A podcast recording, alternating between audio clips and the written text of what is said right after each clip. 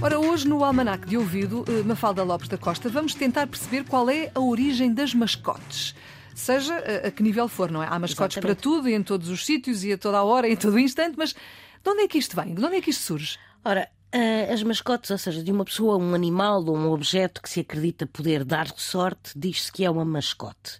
O termo deriva de masca, e masca em latim remete para bruxa, atenção. E masca e masco eram os termos usados para referir bruxedos, feitiços, mas também coisas enfeitiçadas com poderes, como um talismã, por exemplo. E o sentido atual de mascote tem se origem em masca, ou seja, na bruxaria, enquanto talismã, mas o termo só se popularizou já no final do século XIX. E isto através de uma ópera cômica francesa, da autoria de Edmond Audran, que tinha o título de La Mascotte, e em que uma jovem guardadora de perus tem o poder de um talismã, ou seja, dava sorte a todos os que com ela se cruzavam.